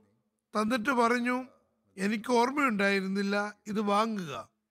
വീട്ടിൽ വന്ന് അക്കൗണ്ട് നോക്കിയപ്പോൾ വ്യത്യസ്ത മാർഗങ്ങളിലൂടെ ആയിരത്തി ഇരുന്നൂറ്റി ഒമ്പത് സുലൂത്തി എന്റെ അക്കൗണ്ടിൽ എങ്ങനെയോ വന്നിട്ടുണ്ടായിരുന്നു എന്ന് എനിക്കറിയില്ല. ഞാൻ മൂന്ന് വർഷമായി ഫാക്ടറിയിൽ ജോലി ചെയ്യുന്നു. അവിടെ ഒരിക്കലും അധിക തുക നൽകിയിരുന്നില്ല. വഖഫജി ചന്ത കാരണമാണ് ഈ തുക എന്റെ അക്കൗണ്ടിൽ വന്നത്. അങ്ങനെ എനിക്ക് ആയിരത്തി മുന്നൂറ് സിലൂത്തി കിട്ടി. പറയുന്നു പിന്നെ ഞാൻ മുന്നൂറ് സിലൂത്തി അധികം ചന്ത കൊടുത്തു. എന്റെ മകൻ ജോലി ചെയ്യുന്നിടത്ത് വർഷത്തിൽ ഒരു തവണ ഒക്ടോബറിലോ നവംബറിലോ ആണ് ശമ്പള വർധനവ് ഉണ്ടായിരുന്നത്. ഈ വർഷം ഒരിക്കൽ ഒക്ടോബറിൽ ശമ്പളം വർദ്ധിച്ചു. പിന്നെ ഡിസംബർ ഇരുപത്തിയൊന്നിന് വീണ്ടും ശമ്പളം വർധനവുണ്ടായി. പറയുന്നു ഇത് ഞങ്ങളുടെ വിശ്വാസത്തെയും ദൃഢീകരിക്കുകയുണ്ടായി. തൻസാനിയയിലെ ഷിയങ്ക റീജിയണിൽ ഒരു ജമാഅത്തുണ്ട്. അവിടെ നവ അഹമ്മദികൾ മെല്ലെ മെല്ലെ സാമ്പത്തിക സംവിധാനത്തിൽ ഭാഗവാക്കായിക്കൊണ്ടിരിക്കുന്നു. അവിടെയുള്ള മൊയല്യം എഴുതുന്നു റമദാൻ സാഹിബ് എന്നൊരാൾ കഴിഞ്ഞ വർഷം ബയ്യത്ത് ചെയ്തിരുന്നു അദ്ദേഹം തന്റെ അവസ്ഥയനുസരിച്ച് തരീഖ് ജദീദ് വഖഫേദി ചന്ത എഴുതിച്ചു. വർഷാവസാനത്തിനു മുമ്പേ അദ്ദേഹം വാഗ്ദാനത്തെക്കാളും ഇരട്ടി കൊടുക്കുകയും ചെയ്തു. അതുപോലെ മറ്റു സന്ദർഭത്തിൽ അദ്ദേഹം തന്റെ ഫാമിലിയുടെ ഭാഗത്ത് നിന്ന് ഒരു പ്ലോട്ടും ജമാഅത്തിന്റെ പേരിൽ ആക്കുകയുണ്ടായി. നാട്ടിലുള്ള ആളുകൾക്ക് ഇക്കാര്യം വളരെ ആശ്ചര്യജനകമായിരുന്നു. അദ്ദേഹം താമസിച്ചിരുന്ന നാട്ടിലെ ആളുകൾക്ക് ചിലർ പരിഹസിച്ചുകൊണ്ട് പറഞ്ഞു ഇയാൾ ഇങ്ങനെ ധൃതി കാണിച്ച് തന്റെ ധനം ദീനി മാർഗത്തിൽ കൊടുത്തു തീർക്കുന്നതാണ്. എന്നാൽ അദ്ദേഹം മൊല്ലൻ സാഹിബിനോട് പറഞ്ഞു യഥാർത്ഥത്തിൽ അഹമ്മദ് ജമാഅത്തിൽ ഭാഗഭാഗമായപ്പോഴാണ് സാമ്പത്തിക ത്യാഗത്തിന്റെ പ്രാധാന്യവും അന്തസത്തയും മനസ്സിലായത്. പറയുന്നു അള്ളാഹുവിന്റെ മാർഗത്തിൽ ത്യാഗം ചെയ്തു തുടങ്ങിയതിൽ പിന്നെ ജോലിയിൽ വളരെ അനുഗ്രഹമുണ്ടായി. ജനങ്ങൾ എന്തു പറഞ്ഞാലും യഥാർത്ഥത്തിൽ ഈ വർഷത്തിനുള്ളിൽ അദ്ദേഹത്തിന് വിവിധ സ്ഥലങ്ങളിൽ കൂടുതൽ സ്ഥലം വാങ്ങാനും വീടുകൾ ഉണ്ടാക്കാനും തോഫിക്ക് ലഭിച്ചു. ഇതെല്ലാം അള്ളാഹുവിന്റെ മാർഗത്തിൽ ത്യാഗം ചെയ്തതുകൊണ്ടും ഒരു പ്ലോട്ട് ജമാഅത്തിന്റെ പേരിൽ കൊടുത്തുകൊണ്ടുമുള്ള അനുഗ്രഹമാണ്. ഇനി സീറാലിയോളിലെ സംഭവമാണ്. ഈമാനിലും ആത്മാർത്ഥതയിലും പുതുവിശ്വാസികൾ എങ്ങനെയാണ് അഭിവൃദ്ധി പ്രാപിക്കുന്നത്? ലോക്കോ റീജിയനിലുള്ള റിപ്പോർട്ടാണ്. അവിടെയുള്ള മിഷണറി ജനറൽ സാഹിബ് പറയുന്നു ഒരു പുതു അഹമ്മദിക്ക് വഖഫ് ജദീദ് സംബന്ധിച്ച് ആഹ്വാനം ചെയ്തു. പുതു ജമാഅത്ത് സ്ഥാപിതമായതാണ്. പുതു അഹമ്മദികളുടെ ജമാഅത്താണ് ഇതിനിടയിൽ വയസ്സായ ഒരു അന്ധയായ സ്ത്രീ തന്റെ മകന്റെ കൈപിടിച്ചുകൊണ്ട് എന്റെ അടുക്കലെത്തി. പറഞ്ഞു ഞാൻ വാഗ്ദാനം ഒന്നും എഴുതിയിട്ടില്ല. പക്ഷെ ഞാൻ രണ്ടായിരം ലിയോൺ വഖഫ് ചെയ്ത് ചന്തയിൽ തരാൻ വന്നതാണ്. ലോക്കൽ മിഷണറി പറഞ്ഞു താങ്കൾ എന്തിനാണ് ബുദ്ധിമുട്ടിയത്? എന്നെ വിളിച്ചിരുന്നെങ്കിൽ ഞാൻ നിങ്ങളുടെ അടുക്കൽ വരുമായിരുന്നു. അപ്പോൾ അവർ പറഞ്ഞു ആ വൃദ്ധയായ സ്ത്രീയുടെ മറുപടിയാണ് കേൾക്കുക. പ്രത്യക്ഷത്തിൽ ദരിദ്രയും വിദ്യാസമ്പന്ന അല്ലാത്തതുമായ സ്ത്രീയാണ്. പറയുന്നു ഞാനൊന്ന് നിസ്സാരമായ തുക തരാനാണ് വന്നിരിക്കുന്നത്. അതും ഞാൻ നിങ്ങളെ എന്റെ വീട്ടിൽ വിളിച്ചു തരികയോ? ഞാൻ മുഴുവൻ പ്രതിഫലവും പറ്റാൻ ആഗ്രഹിക്കുന്നു. അതുകൊണ്ടാണ് സ്വയം നടന്നു വന്നത്. ഐവറി കോസ്റ്റിലെ സാൻ പിത്രോ റീജിയണിലെ മുബലിഗ് പറയുന്നു ജമാഅത്തിലെ ഒരു അഹമ്മ ഒരംഗമുണ്ട്. കോലിബ് അലി സാഹിബ് പറയുന്നു റമദാനിൽ എനിക്ക് ഫോൺ വിളിച്ച് വഖഫ് തീയതിനെയും വഖഫ് ചെയ്തതിന്റെ ചന്തയെയും കുറിച്ച് ചോദിച്ചു. റമദാനിൽ ചന്ത കൊടുക്കണോ? അതോ വർധനയോടുകൂടി കൊടുക്കേണ്ടത് അനിവാര്യമാണോ? അപ്പോൾ ഞാൻ പറഞ്ഞു റമദാനിൽ നബിസലല്ലാഹു അലൈഹി വസ്ലമിന്റെയും ഹജറത് മസീമദ് അലൈഹി ഇസ്ലാമിന്റെയും ചര്യ കൂടുതൽ കൂടുതൽ ദൈവമാർഗത്തിൽ ചെലവഴിക്കുക എന്നതാണ്. അതിന്റെ പ്രാധാന്യവും പറഞ്ഞു കൊടുത്തു. വഖഫ് ചെയ്ത് തൈരീഖ് ചെയ്ത് ചന്തകളെ പറ്റിയും എങ്ങനെയാണ് അത് ഇസ്ലാമിന്റെ പ്രചാരണത്തിൽ ചെലവ് ചെയ്യുന്നത് എന്നും പറഞ്ഞു. പറഞ്ഞതല്ലെങ്കിൽ കൂടിയും തങ്ങളുടെ നിലവാരമനുസരിച്ച് കൂടുതൽ കൂടുതൽ സാമ്പത്തിക ആഹ്വാനങ്ങളിൽ റമദാനയിൽ പങ്കാളികളാകേണ്ടതാണ്. ഏതായാലും നേരത്തെ തന്നെ എല്ലാ മാസവും മുപ്പതിനായിരം കൊടുത്തുകൊണ്ടിരുന്ന അദ്ദേഹം റമദാനിൽ മാത്രമല്ല എല്ലാ മാസവും കൃത്യമായി തന്റെ കഴിഞ്ഞ നിർബന്ധ ചന്തയോടൊപ്പം മുപ്പതായിരം ഫ്രാങ്ക് അധികമായി നൽകാമെന്ന് വാഗ്ദാനം ചെയ്തു. അധിക തുക പ്രത്യേകമായി വഖഫ് ചെയ്തി തരീഖ് രീതിയിൽ നൽകുന്നതാണ്. ഇൻഷല്ല ഈ വർഷം അവസാനമാകുമ്പോൾ കൂടുതൽ തുക വഖഫ് ചെയ്തത് എന്ന നിലയ്ക്ക് വർദ്ധിപ്പിച്ച് നൽകുമെന്നും വാഗ്ദാനം നൽകി. പറയുന്നു അള്ളാഹുവിന്റെ അനുഗ്രഹത്താൽ അദ്ദേഹം റമദാന് ശേഷം ഇതുവരെയായും എല്ലാ മാസവും ആദ്യം തന്നെ സ്വയം തന്നെ നിർബന്ധ യന്ത്രങ്ങൾ കൊടുത്തുകൊണ്ടിരിക്കുന്നു. ഇസ്ലാമിക പ്രചാരണ കാര്യങ്ങളാണിത്. ചിലവഴിക്കപ്പെടുന്ന കാര്യങ്ങളാണ്. ഇവിടെ ഒരു കാര്യം കൂടി പറയട്ടെ. കഴിഞ്ഞ വർഷം അള്ളാഹു ജമാഅത്തിൽ നൂറ്റി എൺപത്തിയേഴ് മസ്ജിദുകൾ ഉണ്ടാക്കാൻ തോഫിക്ക് നൽകുകയുണ്ടായി. ഇതുകൂടാതെ ആഫ്രിക്കയിൽ നൂറ്റി അഞ്ചെണ്ണം നിർമ്മാണത്തിലാണ്. അങ്ങനെ നൂറ്റി നാൽപ്പത്തിനാല് മിഷൻ ഹൗസുകൾ സ്ഥാപിതമായി. അതിൽ അധികവും ആഫ്രിക്കയിലാണ്. നാൽപ്പത്തഞ്ച് മിഷൻ ഹൗസുകൾ നിർമ്മാണത്തിലുമാണ്. കൂടാതെ വേഗത്തിൽ മിഷൻ ഹൗസ് ഉണ്ടാക്കാൻ പറ്റാത്ത സ്ഥലങ്ങളിൽ വാടകയ്ക്ക് കെട്ടിടങ്ങൾ എടുത്തിട്ടുണ്ട്. ആഫ്രിക്കൻ രാജ്യങ്ങളിൽ എഴുന്നൂറ്റി മുപ്പത്തി ഒന്ന് മിഷൻ ഹൗസുകളും മുറബി ഹൗസുകളും വാടകയ്ക്കെടുത്തിരിക്കുന്നു മറ്റ് ഏഷ്യൻ രാജ്യങ്ങളിൽ അറുന്നൂറ്റി മുപ്പത്തിരണ്ട് മിഷൻ ഹൗസുകൾ വാടകയ്ക്കെടുത്തിട്ടുണ്ട് ചുരുക്കി പറഞ്ഞാൽ പൊതുവിൽ വഖഫ് ചന്തയുടെ നല്ലൊരു പങ്കും ആഫ്രിക്കൻ രാജ്യങ്ങളിലാണ് ചെലവഴിക്കപ്പെടുന്നത്. മിഷൻ ഹൗസുകൾ നിർമ്മിക്കുന്നതിനെ പറ്റി പറയുകയുണ്ടായി. ഈ പണിയും അത്ര എളുപ്പത്തിൽ നടക്കാറില്ല. എല്ലാ ഭാഗത്തും എതിരാളികളുടെ എതിർപ്പും അഭിമുഖീകരിക്കേണ്ടി വരുന്നു. എന്നാൽ എല്ലാ ജോലിയും ജമാഅത്ത് അള്ളാഹുവിന്റെ പ്രീതിക്ക് വേണ്ടി ചെയ്തുകൊണ്ടിരിക്കുന്നു. അള്ളാഹു ജമാഅത്തിന്റെ പുരോഗതിയെപ്പറ്റി വാഗ്ദാനം നൽകിയിട്ടുണ്ട്. അതുകൊണ്ട് അള്ളാഹുവിന്റെ പ്രത്യേക സഹായവും ലഭ്യമാകുന്നു. കോങ്കോ കൻസാഷിയിലുള്ള ഒരു സംഭവം വിവരിക്കാം. അവിടെയുള്ള മുബല്ലി എഴുതുന്നു ഇവിടെ ബന്ധു റീജിയനിൽ ജമാഅത്ത് സ്ഥാപിതമായി രണ്ട് വർഷമായിട്ടുണ്ട്. മസ്ജിദ് നിർമ്മാണം നടന്നു വരുന്നു. അവിടെ സുന്നി മുസ്ലിങ്ങൾ അഹമ്മദികളെ ബുദ്ധിമുട്ടിക്കാനും സർക്കാർ ഓഫീസുകളിൽ നമുക്കെതിരിൽ പരാതി നൽകാനും ഒരു കുറവും വരുത്തുന്നില്ല. ഒരു പദ്ധതിയും വിജയിക്കാതായപ്പോൾ വധഭീഷണികൾ മുഴക്കാൻ തുടങ്ങി. ഏതായാലും എതിരാളികൾക്ക് ഒരു തരത്തിലും വിജയം കിട്ടിയില്ല. മറുഭാഗത്ത് മസ്ജിദ് നിർമ്മാണം നടന്നുകൊണ്ടിരുന്നു. ഒരു അഹമ്മദി സുഹൃത്ത് അവിടെ നിർമ്മാണ പ്രവർത്തനങ്ങൾക്ക് മേൽനോട്ടം വഹിക്കുന്നു. അദ്ദേഹം പറയുന്നു പള്ളി നിർമ്മാണത്തിനിടയിൽ അവിടെ യൂണിവേഴ്സിറ്റിയിലുള്ള ഒരു പ്രൊഫസർ നമ്മുടെ അടുത്ത് വന്നു. ക്രിസ്ത്യാനിയാണ്. മസ്ജിദിന്റെ നിർമ്മാണത്തിൽ സഹായിക്കാൻ തുടങ്ങി.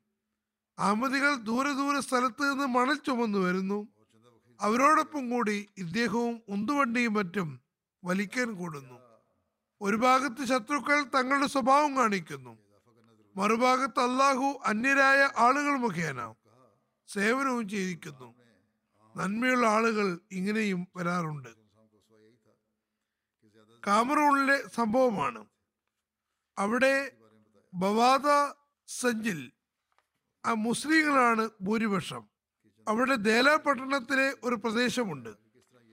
രണ്ടു വർഷം മുമ്പാണ് ഇവിടെ ജമാഅത്ത് സ്ഥാപിതമായത്. മസ്ജിദ് നിർമ്മാണം ആരംഭിച്ചപ്പോൾ പ്രാദേശിക അഡ്മിനിസ്ട്രേഷൻ പള്ളി നിർമ്മാണം നിർത്തിവെക്കാൻ കത്ത് തന്നു. ജമാഅത്ത് പണികൾ നിർത്തിവെച്ചു. അന്വേഷിച്ചപ്പോൾ മനസ്സിലായത് മുസ്ലിം സംഘടനകൾ ഗവർണർക്കും ബന്ധപ്പെട്ട അധികാ- അധികാരികൾക്കും ജമാഅത്ത് ഒരു ഭീകര സംഘടനയാണെന്നും ഇവർക്ക് ഇസ്ലാമുമായി ബന്ധമില്ലെന്നും അതുകൊണ്ട് മസ്ജിദ് ഉണ്ടാക്കാൻ സാധ്യമല്ലെന്നും പറഞ്ഞ് കത്തുകൾ കൊടുത്തു എന്ന് മനസ്സിലായി. ഈ പ്രൊപ്പഗണ്ട തന്നെയാണ് ഇസ്ലാമിക രാജ്യങ്ങളിൽ നടക്കുന്നത്. അവിടെ അവരുടെ മൗലവിമാർ പോയി ഇത് തന്നെയാണ് ചെയ്യുന്നത്. ഏതായാലും ഇവരും കത്തയച്ചു. ദ്വായിലും വ്യാപൃതരായി. അധികാരികളെ ബന്ധപ്പെടുകയും ചെയ്തു. പറയുന്നു ഒരു മാസത്തിന് ശേഷം അഡ്മിനിസ്ട്രേഷൻ ഓഫീസിൽ നമ്മളെ ഒളിപ്പിച്ചു. മുസ്ലിങ്ങളുടെ വിവിധ സംഘടനകളുടെ നേതാക്കന്മാരെയും ചീഫ് ഇമാവുമാരെയും മറ്റുള്ളവരെയും വിളിപ്പിച്ചിരുന്നു. അഡ്മിനിസ്ട്രേറ്റർ ഒരു റിപ്പോർട്ട് വായിക്കാൻ തുടങ്ങി. മുസ്ലിങ്ങളുടെ പരാതിയിലാണ് പണികൾ നിർത്തിവെപ്പിച്ചത്. പറയുന്നു ഞങ്ങൾ നിർത്താൻ പറഞ്ഞെങ്കിലും കാമറൂണിലെ വിവിധ സ്ഥലങ്ങളിൽ നിന്ന് റിപ്പോർട്ട് ശേഖരിച്ചിരുന്നു. അഹമ്മദ് ജമാഅത്ത് ഒരു ഇന്റർനാഷണൽ ജമാഅത്താണെന്നും ഇരുന്നൂറിലധികം രാജ്യങ്ങളിൽ പ്രവർത്തിക്കുന്നുവെന്നും പതിനഞ്ച് വർഷമായി കാമറൂണിൽ പ്രവർത്തനനിരതമാണെന്നും കാമറൂണിൽ പല സ്ഥലത്തും മസ്ജിദുകൾ ഉണ്ടാക്കിയതായും അങ്ങനെ ദീനി സേവനം ചെയ്യുന്നതായും സൃഷ്ടി സേവനത്തിലുള്ള ജോലികൾ ചെയ്യുന്നുവെന്നും മനസ്സിലായി. ഇത് സംബന്ധിച്ച് അദ്ദേഹം പറയുന്നു നാട്ടിലും മറ്റിടങ്ങളിലും നിരവധി സ്ഥലങ്ങളിൽ ശുദ്ധജലത്തിന് വേണ്ടി ബോർവെൽ ഉണ്ടാക്കിയിട്ടുണ്ട്. കുഴൽക്കിണർ പമ്പും ഉണ്ടാക്കിയിട്ടുണ്ട്. ഇവർ അനാഥരെയും സംരക്ഷിക്കുന്നു. വിദ്യാർത്ഥികൾക്ക് പഠനത്തിൽ സഹായിക്കുന്നു. എപ്പോഴും ഭീകരവാദത്തിനെതിരെ സംസാരിക്കുന്നു. തുടർന്ന് പറഞ്ഞു ജമാഅത്ത് സമാധാനത്തിന്റെയും സഹവർത്തിത്വത്തിന്റെയും പാഠങ്ങളാണ് നൽകുന്നത്. വാളെടുത്തുകൊണ്ടുള്ള ജിഹാദ് അല്ലെന്നും മറിച്ച് തൂലി കൊണ്ടുള്ള ജിഹാദാണെന്നും പറയുന്നു. ഈ കാര്യങ്ങളെല്ലാം അദ്ദേഹം മുസ്ലിം നേതാക്കന്മാർക്കും സുൽത്താനും മറ്റും ആ മീറ്റിംഗിൽ ഉണ്ടായിരുന്നു പറഞ്ഞു കൊടുത്തു. അതുകൊണ്ട് മസ്ജിദ് നിർമ്മാണം തടയാൻ യാതൊരു കാരണവുമില്ല. ഇവിടെയും ഇവർക്ക് മസ്ജിദ് ഉണ്ടാക്കാം. പറയുന്നു അദ്ദേഹം റിപ്പോർട്ട് അവസാനിപ്പിച്ചപ്പോൾ ആ പ്രദേശത്തുള്ള എല്ലാ മുസ്ലിം നേതാക്കന്മാരും എഴുന്നേറ്റ് നിന്ന് പറഞ്ഞു. ഇവർ കാഫര്യങ്ങളാണ് ഞങ്ങൾ ഇവരെ കാഫറാണെന്ന് മനസ്സിലാക്കുന്നു. ഞങ്ങളോട് ചോദിക്കാതെയാണ് താങ്കൾ റിപ്പോർട്ട് ഉണ്ടാക്കിയത്. ഞങ്ങൾ അത് അംഗീകരിക്കുകയില്ല.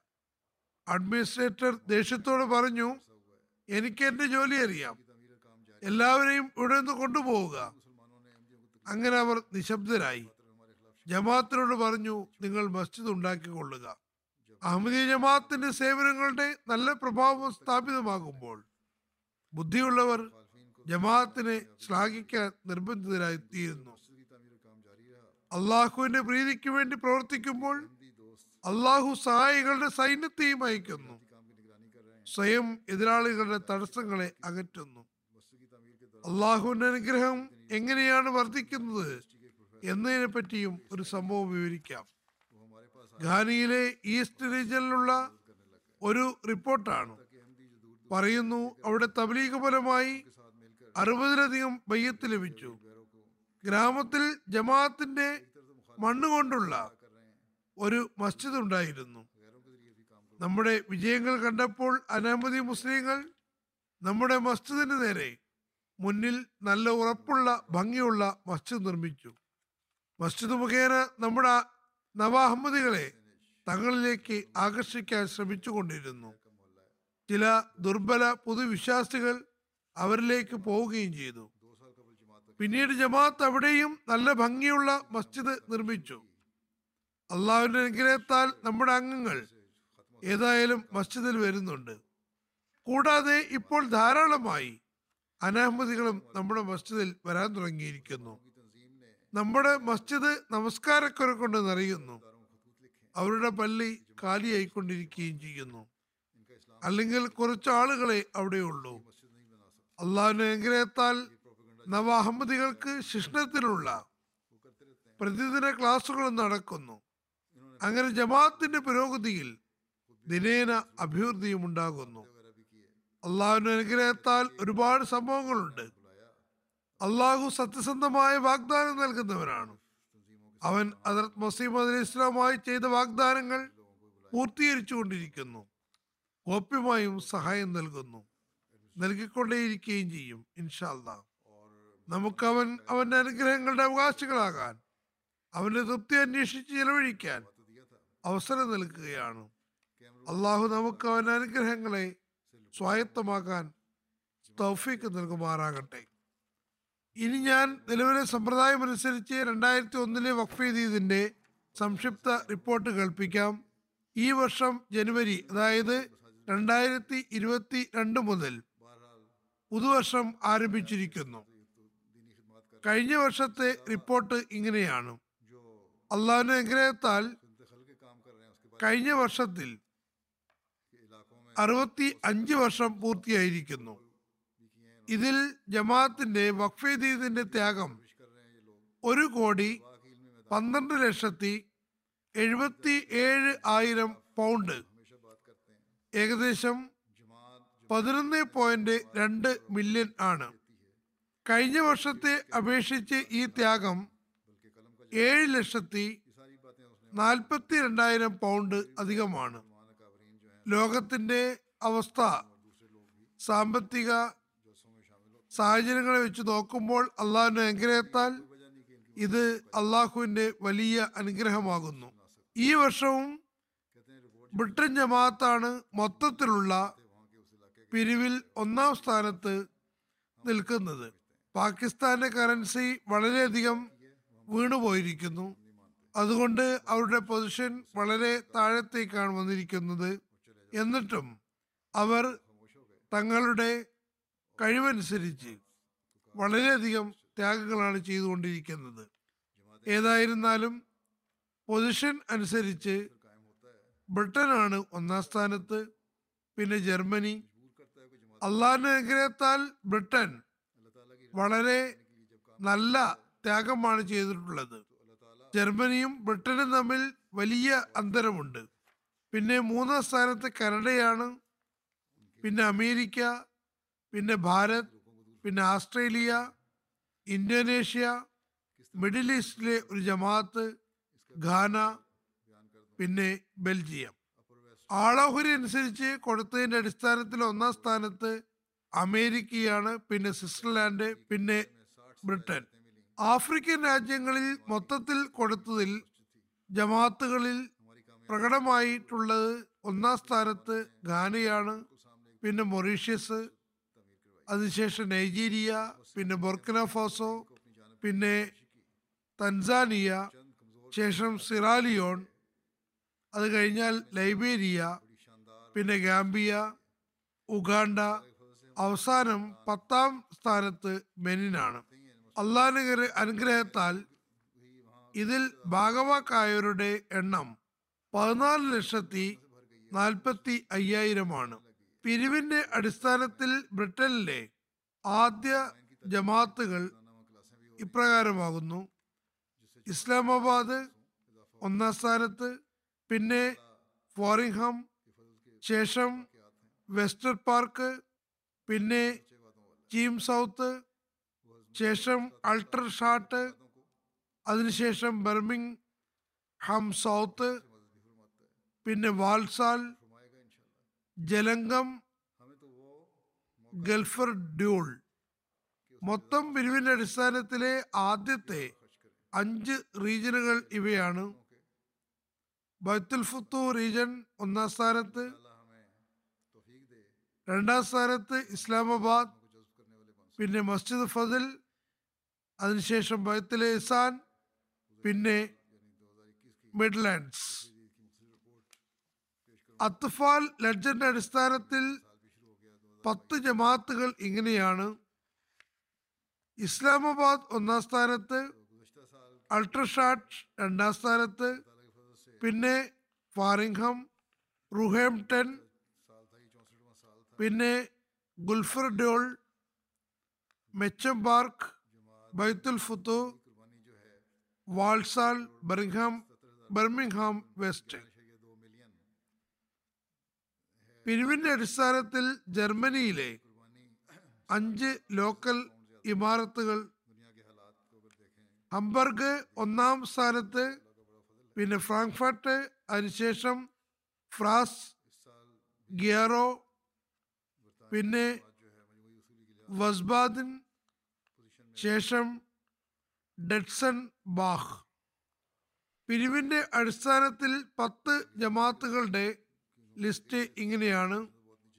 റൈഡർമാർക്ക് ഒന്നാം സ്ഥാനത്ത് പിന്നെ റോഡ്ഗാവ് പിന്നെ നോയിസ് ശേഷം റോയിഡ്സ് ഹാം ശേഷം മഹദിയാബാദ് ഫ്രീഡ്ബർഗ് ഹനാവോ ഫ്ലോറോസ്ഹൈം ഫ്രാങ്കന്താൽ കോബൽ നസ് നേത അത്ഫാൽ ലെഡ്ജറിൽ ആദ്യത്തെ അഞ്ച് റീജനുകൾ ഹംബർഗ് ഒന്നാം സ്ഥാനത്ത് പിന്നെ ഹേസൻ പിന്നെ South West Hessen South West തൗസിൻ Hessen ബട്ടെ റൈൻ ലാൻഡ് ഫാൽസ്.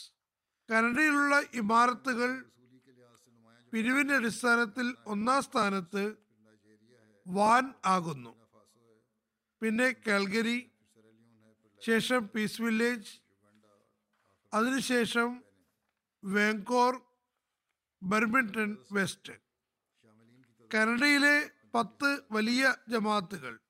ഹദീഖ അഹമ്മദ് ഒന്നാം സ്ഥാനത്ത് പിന്നെ Milton West Bradford Durham Milton East Regina Alto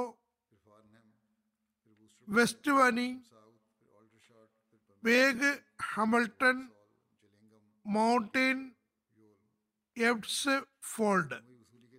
അത്ഫാൽ ലെഡ്ജന്റെ അടിസ്ഥാനത്തിൽ ശ്രദ്ധേയമായി മയർത്തുകൾ ഒന്നാം സ്ഥാനത്ത് വാൻ പിന്നെ പീസ് വില്ലേജ് ശേഷം Calgary Toronto West Brampton West. Atfal ലെഡ്ജറിൽ പ്രകടമായ സ്ഥാനത്തുള്ള ജമാഅത്തുകൾ ഹദീഖ അഹമ്മദ് ഒന്നാം സ്ഥാനത്ത് Bradford Durham London Milton West. അമേരിക്കയിലെ പത്ത് ജമാത്തുകൾ പിരിവിന്റെ അടിസ്ഥാനത്തിൽ Maryland Los Angeles Detroit Silicon Valley Boston Austin ഫാങ്സൺ സെറാക്കോസ് Las Vegas പിന്നെ ഫജ്ബർഗ്. അത്ഫാൽ ലെഡ്ജറിന്റെ അടിസ്ഥാനത്തിൽ ആദ്യത്തെ പത്ത് ജമാഅത്തുകൾ മേരിലാൻഡ് ലോസ് ആഞ്ചലസ് സൈറ്റൽ ലാൻഡ് വാട്സൺ സിലിക്കോൺ വാലി വെനക്സൺ ഫജ്ബർഗ് ലാവേഗ് ഗാസ് റൈൻ. പാകിസ്ഥാനിൽ മുതിർന്നവരുടെ ലഡ്ജറിന്റെ അടിസ്ഥാനത്തിൽ ആദ്യത്തെ മൂന്ന് ജമാഅത്തുകൾ ഒന്നാം സ്ഥാനത്ത് ലാഹോർ പിന്നെ റബുവ പിന്നെ കറാച്ചി. ജില്ലകളുടെ പൊസിഷൻ അനുസരിച്ച് ഇസ്ലാമാബാദ് ഒന്നാം സ്ഥാനത്ത് പിന്നെ ഫൈസലാബാദ് ഗുജറാത്ത് ഗുജറൻവാല സർഗോദ മുൾത്താൻ ഉമർകോട്ട് ഹൈദരാബാദ് മീർപൂർ ഖാസ് ഡേറ ഗാസി ഖാൻ. മൊത്തം വരുമാനത്തിന്റെ അടിസ്ഥാനത്തിൽ ആദ്യത്തെ പത്ത് ജമാത്തുകൾ Islamabad town defence Lahore township Lahore Clifton Karachi Darul Zikr Lahore model town Lahore Gulshanabad Karachi Samanabad Lahore Azizabad Karachi Allama Iqbal town Lahore. Atfal ലെഡ്ജറിൽ മൂന്ന് വലിയ ജമാത്തുകൾ ഒന്നാം സ്ഥാനത്ത് ലാഹോർ രണ്ടാം സ്ഥാനം കറാച്ചി മൂന്നാമത്തേത് റബുവ. അത്ഫാൽ ലഡ്ജറിൽ ജില്ലകളുടെ പൊസിഷൻ ഇപ്രകാരമാണ്. ഇസ്ലാമാബാദ് ഒന്നാം സ്ഥാനത്ത് പിന്നെ സിയാൽകോട്ട് ശേഷം റാവൽപിണ്ടി സർഗോദ ഫൈസലാബാദ് ഗുജറാത്ത് ഹൈദരാബാദ് മീർപൂർ ഖാസ് ഉമർകോട്ട് നറോവാൾ. അനിതര സാധാരണമായ രീതിയിലുള്ള സേവനങ്ങളുടെ അടിസ്ഥാനത്തിൽ ഡർഗഡോർ കറാച്ചി നൂർപൂർ ലാഹോർ ഗുജറൻവാല പട്ട് town Baitul Fazal Faisalabad Peshawar Delhi gate town Lahore Kotli Azad Kashmir Nankana Sahib. ഇന്ത്യയിലെ ആദ്യത്തെ പത്ത് സംസ്ഥാനങ്ങൾ കേരള ജമ്മു കാശ്മീർ തമിഴ്നാട് തെലങ്കാന കർണാടക ഒഡീഷ പഞ്ചാബ് വെസ്റ്റ് ബംഗാൾ ഡൽഹി മഹാരാഷ്ട്ര. പിരിവിന്റെ അടിസ്ഥാനത്തിൽ ഉള്ള പത്ത് ജമാത്തുകൾ ഹൈദരാബാദ് ഒന്നാം സ്ഥാനത്ത് പിന്നെ കാദിയാൻ പിന്നെ കരുളായി. ശേഷം പത്ത് പിരിയം കോയമ്പത്തൂർ ബാംഗ്ലൂർ കൽക്കത്ത കാലിക്കറ്റ് ഋഷിനഗർ മേലപ്പാളയം. ആസ്ട്രേലിയയിലെ പത്ത് ജമാഅത്തുകൾ Melbourne Langwarrin Castle Hill Marsden Park Adelaide South Melbourne Berwick Perth പീസ്ത് Adelaide West Logan East വലിയ ആളുകളുടെ അടിസ്ഥാനത്തിൽ ആസ്ട്രേലിയയിലെ ജമാത്തുകൾ Melbourne Langwarrin Castle Hill Marsden Park Adelaide South Melbourne Berwick Perth best Adelaide West Blacktown Canberra Atfal ലെഡ്ജിന്റെ അടിസ്ഥാനത്തിൽ ആസ്ട്രേലിയയിലെ ജമാത്തുകൾ Melbourne Langwarrin Adelaide South Melbourne Berwick Logan East Perth Castle Hill Melbourne East Mount Druitt best Brisbane Central. ഇതാണ് പൊസിഷനുകൾ. അള്ളാഹു ത്യാഗം ചെയ്ത എല്ലാവർക്കും എല്ലാവരുടെയും സമ്പത്തിലും അംഗങ്ങളിലും അനിതര സാധാരണമായ അനുഗ്രഹങ്ങൾ ചൊരിയുമാറാകട്ടെ.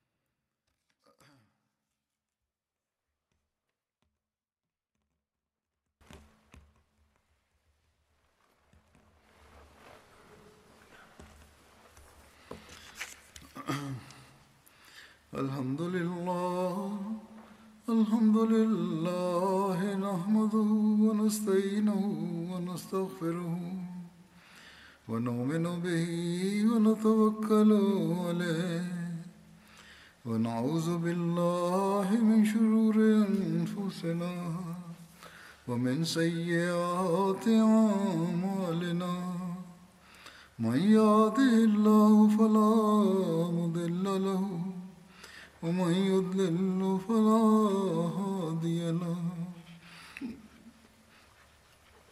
ونشهد ان لا اله الا الله ونشهد ان محمدا عبده ورسوله عباد الله رحمكم الله إن الله يأمر بالعدل والإحسان وإيتاء ذي القربى وينهى عن الفحشاء والمنكر والبغي يعظكم لعلكم تذكرون اذكروا الله يذكركم وادعوه يستجب لكم ولذكر الله أكبر.